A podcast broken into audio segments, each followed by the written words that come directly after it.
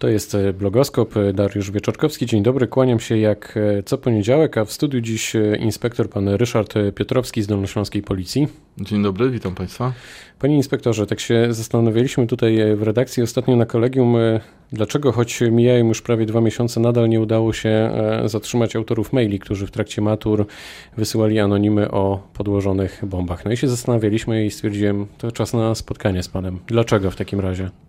Znaczy, zacznijmy od tego, że y, opinia publiczna nie wie o, o niczym takim jak zatrzymanie, że tak powiem, autorów y, tych... Y, Ale my wysyłamy zapytania i nie dostajemy odpowiedzi w tej sprawie. Dlatego, że ten temat jest trudnym tematem y, z punktu widzenia nawet y, pewnej formy y, niechęci do tworzenia y, osób, które, które jak gdyby powielałyby ten, ten schemat, który, z którym mamy do czynienia. Czy tak? Nie chcecie o tym mówić, żeby inni nie wpadli na tego typu pomysł, tak? Y, między innymi też z tego powodu, natomiast... Y, w... To wejdę w słowo, a nie łatwiej byłoby powiedzieć hola, hola, kawalerze, nawet nie myśl o tym, no bo jak tylko wyślesz tego maila, to my cię maksymalnie kilka godzin zatrzymamy. To jak to jest?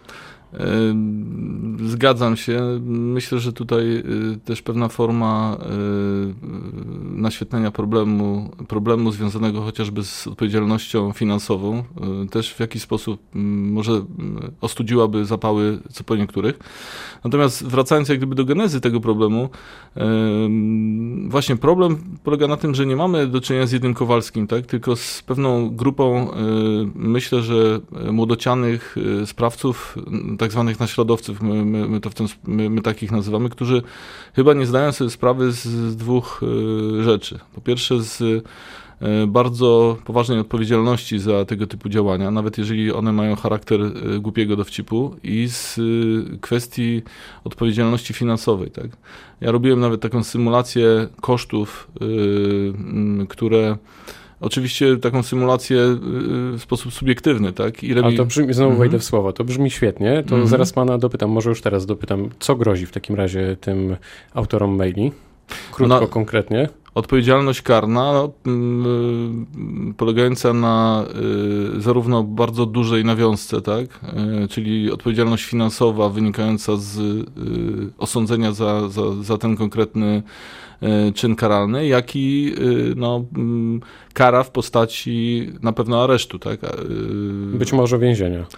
No, no to, to na, wiemy, na, na sto procent więzienia. To wiemy w takim razie, że to nie są żarty, więc wracam do tego pytania, na, które zadałem na początku, czyli dlaczego mimo prawie upływu dwóch miesięcy nadal nie zatrzymano autorów tych maili lub my nic na ten temat nie wiemy?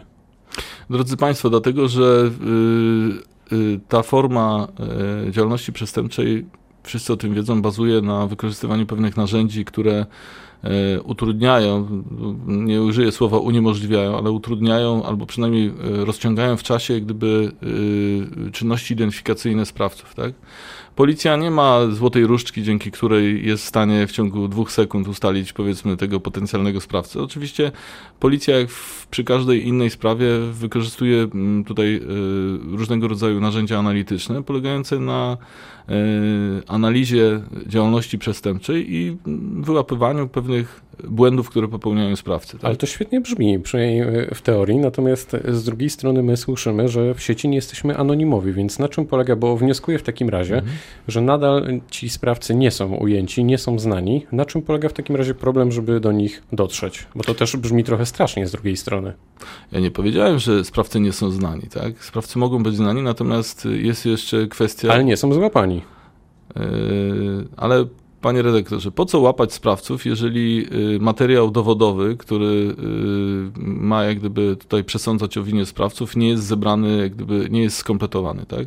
To jak długo to potrwa w takim razie? To jest tak, jakby pan zatrzymywał sprawcę i w tym momencie powiedział, przyznaj, przyznaj się do, do popełnionego czynu, tak? I, a my łaskawie, że tak powiem, dołożymy ci jakiś konkretny wyrok, tak?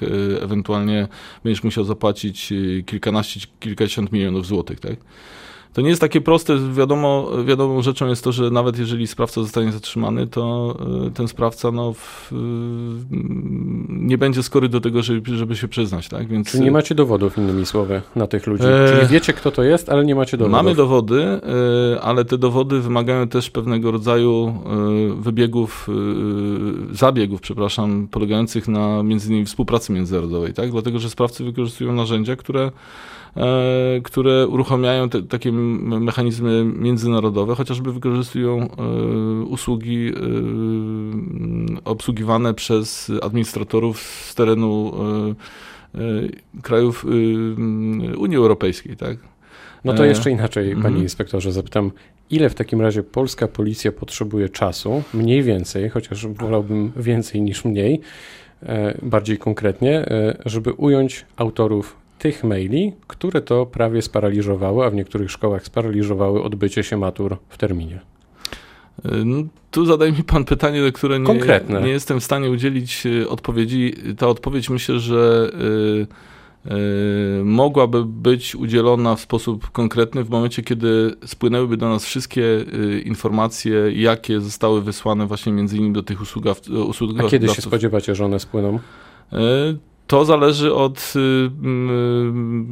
no, takiego trybu międzynarodowej pomocy prawnej, tak? No, tutaj wchodzimy już w szczegóły dotyczące chociażby realizacji pewnych postanowień prokuratorskich. A spodziewa się pan, że one na pewno spłyną?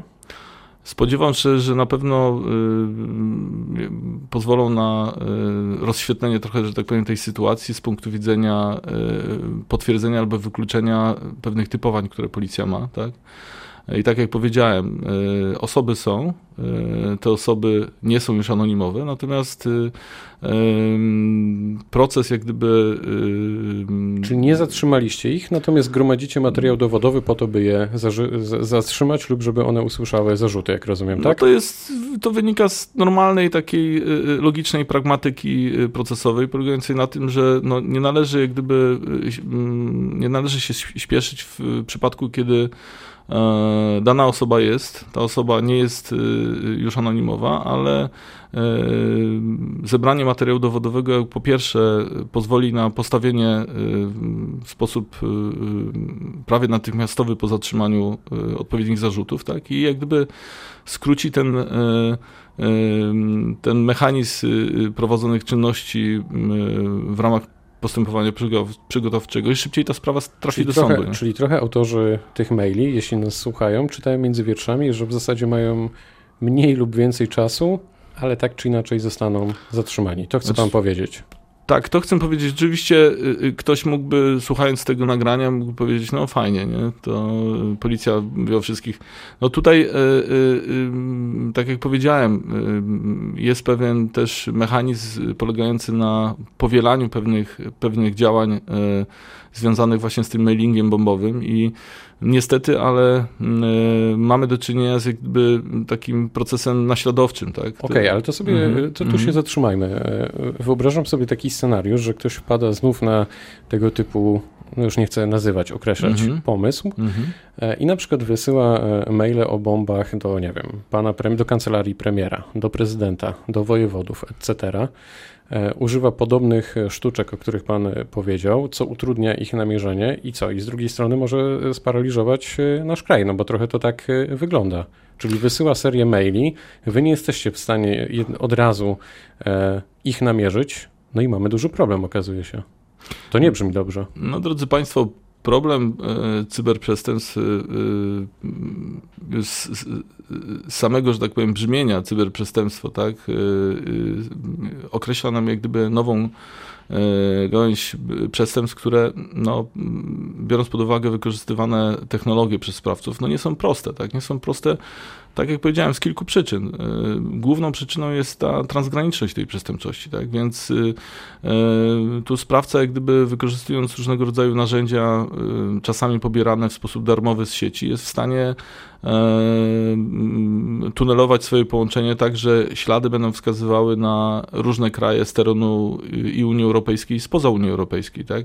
Więc to już jest bardzo takie duże wyzwanie dla służby, która prowadzi określone czynności w ramach postępowania, tak, w ramach czynności przedprocesowe czy procesowe, do tego, żeby jak gdyby przebrnąć przez te wszystkie meandry, tak, związane z ograniczeniami chociażby w, w, w, w gromadzeniu danych retencyjnych, po to, aby uzyskać jak gdyby ten konkretny ślad wskazujący na konkretnego sprawcę. A proszę mi powiedzieć, to jest coraz większy problem? Cyberprzestępczość jest coraz większym problemem? Czy policja inwestuje tutaj w nowe środki, w ludzi, żeby powoli, albo może właśnie nie powoli, tylko jak się okazuje, no zwiększyć działania, zabezpieczyć? Ja powiem w ten sposób, odpowiem pytaniem na pytanie. Tak? Dlaczego w, w roku dwa tysiące czternastym powstały wydziały zwalczające cyberprzestępczość w komendach wojewódzkich policji? Ja nawet panu odpowiem na to pytanie. Pewnie dlatego, że zauważyliście, że należy to zrobić. Należy to zrobić i to, to na, na ten jak gdyby krok, jaki podjęła Komenda Główna, tak podjęło Ministerstwo Spraw Wewnętrznych, było przede wszystkim jak gdyby przekierowanie tego środka ciężkości na, na sieć internetową. Tak? Większość spraw, czy to gospodarczych, czy kryminalnych, czy nawet korupcyjnych, jak gdyby zaczęła uciekać w stronę sieci. To jak wyglądają te proporcje, jeśli mówimy o przestępstwach? To znaczy, jaki procent stanowią cyberprzestępstwa w tej ogólnej skali? Ja myślę, że na pewno przekracza y, tą barierę pięćdziesiąt procent. Y, no to nie jest zna, bardzo dużo. Nie, zna, nie mam tutaj jak gdyby dokładnych y, danych statystycznych, ale y, tak jak powiedziałem, z punktu widzenia statystycznego y, no, normalnemu takiemu sprawcy łatwiej jest y, y, y, dokonać przestępstwa w sieci y, na szkodę na przykład banku, tak, niż y, y, pójść do banku, tak, i, i, i w tym momencie zażądać, wyciągając przedmiot przypominający broń, zażądać określonych środków finansowych. Po pierwsze, zmienił się system funkcjonowania banków, tak, oddziałów banków, tak. Jak wiemy, banki jak gdyby skierowały się tutaj w stronę usług internetowych. No i sprawca też, można powiedzieć, wykorzystuje pewną formę odsunięcia się od, od, od tego takiego pola face to face, tak? Czyli stara się ukrywać swoją tożsamość, no i to go też troszeczkę tak zachęca do, do, do tego typu przestępczości. Przed nami wakacje, a powoli musimy kończyć. Gdyby mógł pan wymienić te obszary, na które powinniśmy uważać, wyjeżdżając za granicę albo korzystając z internetu w hotelach, w takich sieciach Wi-Fi darmowych, które też są no, znane z tego, że często potrafią albo przechwycić nasze hasło do konta bankowego, numeru telefonu i tak dalej. Na co zwrać, zwrócić uwagę?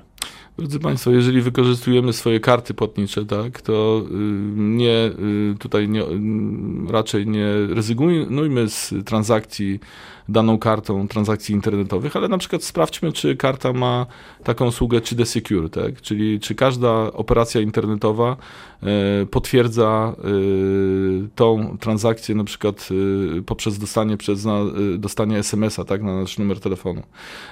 Telefon to jest kolejny element, na który warto zwrócić uwagę, a, a zwłaszcza es em es y, które docierają. Tak?